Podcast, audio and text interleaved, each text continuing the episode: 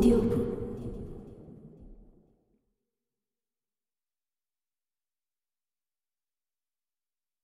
봄나무를 먹으며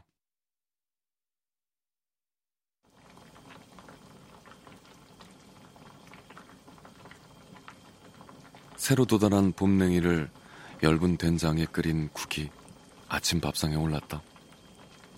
모시 쪽의 몇 마리도 국 속에서 입을 벌리고 있었다. 새벽에 자전거를 타고 나가서 공원을 몇 바퀴 돌고 오니까 현관문을 열 때 집 안에 국 냄새가 자욱했다.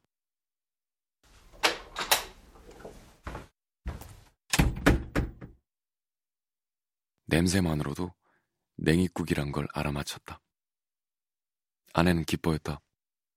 국 한 모금이 몸과 마음 속에 새로운 천지를 열어주었다.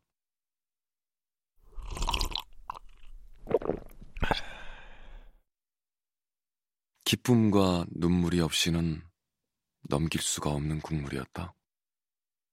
국물 속에 눈물이 섞여 있는 맛이었다.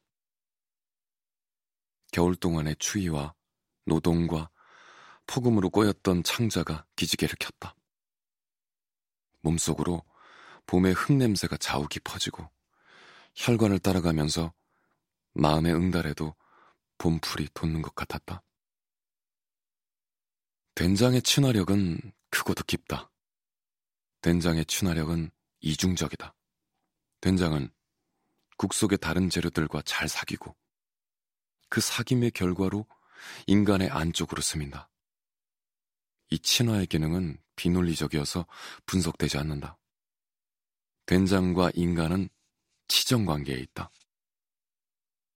냉이 된장국을 먹을 때 된장 국물과 냉이 건더기와 인간은 삼각 치정 관계이다. 이 삼각은 어느 한쪽이 다른 두 쪽을 끌어안는 구도의 치정이다. 그러므로 이 치정은 평화롭다.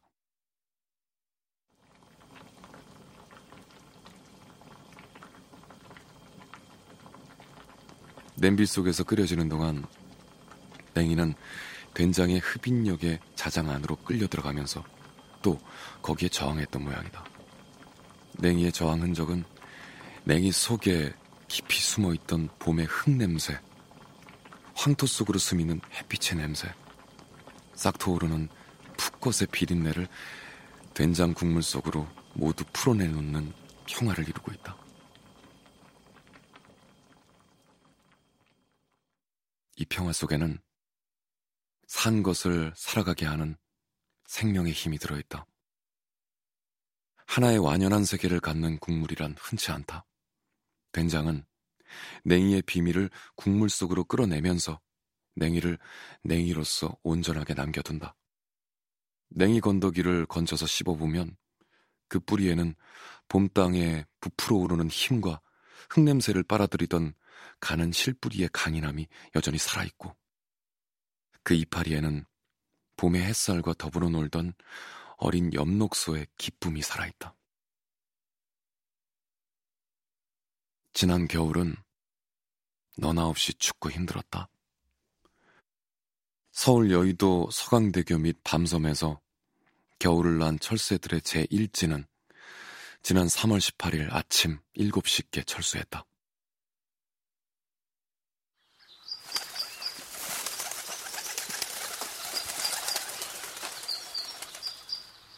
새들은 도시가 아직 깨어나지 않은 미명을 기해서 한강 하류인 행주산성 아래 갈대밭으로 두어 마리씩 집결했고 거기서부터는 수십 개의 비행편들을 이루며 강화 쪽 하늘로 날아갔다. 사람은 새처럼 옮겨다니며 살 수가 없으므로 이 기진맥진한 강가에서 또 봄을 맞는다. 살아갈수록 풀리고 퍼지는 것이 아니라 살아갈수록 풀리고 펴지는 것이 아니라 삶은 점점 더 고단하고 쓸쓸해진다. 늙은 말이 무거운 짐을 싣고 내 발로 서지 못하고 무릎걸음으로 엉기는 것 같다. 겨우. 그러나 기어코 봄은 오는데 그 봄에도 손잡이 떨어진 냄비 속에서 한 움큼의 냉이와 된장은 그 기적의 국물을 빚어낸다. 사람도 봄나물처럼 엽록소를 피부에 지니고 태어난다면 얼마나 좋겠는가라고 냉이 된장국을 먹으면서 아내에게 말했다. 아내는 슬퍼했다. 아내를 위로한다고 꺼낸 말이 또 이 지경이 되었다. 달래는 냉이와 한 짝을 이루면서도 냉이의 반대쪽에 있다. 똑같이 메마르고 거친 땅에서 태어났으나 냉이는 그 고난으로부터 평화의 덕성을 빨아들이고 달래는 시련의 엑기스만을 모아서 독하고 뾰족한 창끝을 만들어낸다. 달래는 기름진 땅에서는 살지 않는다. 달래의 구구는 커질 수가 없다. 달래는 그 작고 흰 구슬 안에 한 생의 고난과 또 거기에 맞서던 힘을 영롱한 사리처럼 간직하는데 그 맛은 너무 독해서 많이 먹을 수가 없다. 달래는 인간에게 정신 차리라고 말하는 것 같다. 달래와 냉이는 그렇고 쑥된장국은 또 어떤가? 쑥은 그야말로 겨우 존재하는 것들이다. 그것들은 여리고 해달프다. 이 어린 것들이 언 땅을 뚫고 가장 먼저 이 세상에 엽록소를 내민다. 쑥은 낯선 시간의 최전선을 이끌어간다. 쑥들은 보이지 않게 겨우 존재함으로써 이 강고한 시간과 세월의 틈새를 비집고 나올 수가 있는 모양이다. 그것들에게는 이 세상 먹이 피라미드 맨 밑바닥에 슬픔과 평화가 있다. 된장 국물 속에서 끓여질 때 쑥은 냉이보다 훨씬 더 많이 된장 쪽으로 끌려간다.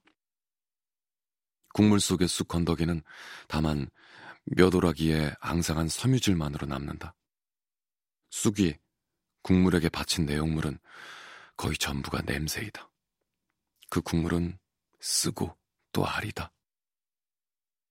먹이 피라미드 맨 밑바닥에 아린 냄새가 된장의 비논리성 속에 퍼져 있다. 그 냄새는 향기가 아니라 고통이나 비애에 가깝다. 쑥 된장국의 동물성 짝은 아마도 제첩국이 될 것이다. 제첩은 콩알 만한 크기의 민물 조개다. 섬진강 아랫마을 사람들이 즐겨 먹는다.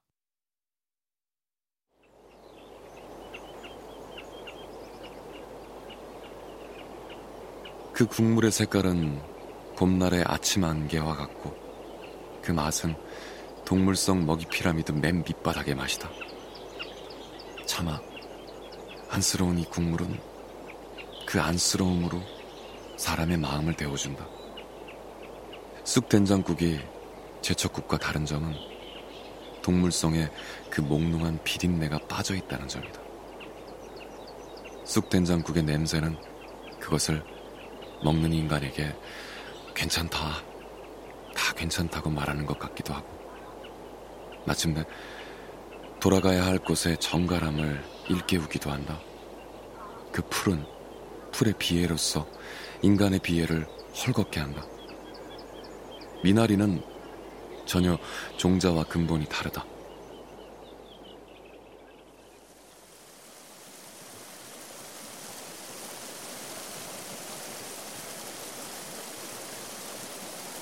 겨울 강가에 얼음 갈라진 틈으로 이 새파란 것들은 솟아오른다.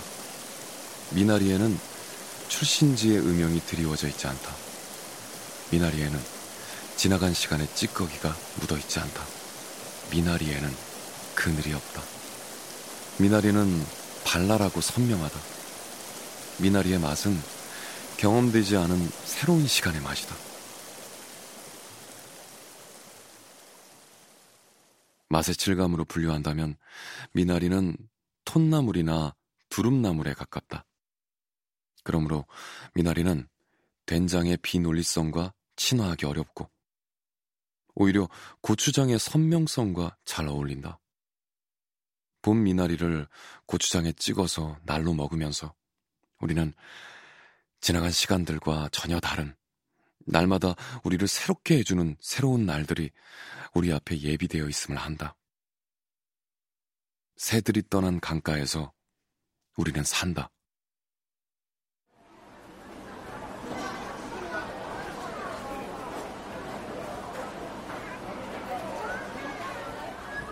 아내를 따라서 시장에 가보니 바다를 남에게 내준 뒤로 생선값은 무섭게 올랐고 지천으로 널린 봄나물은 싸다.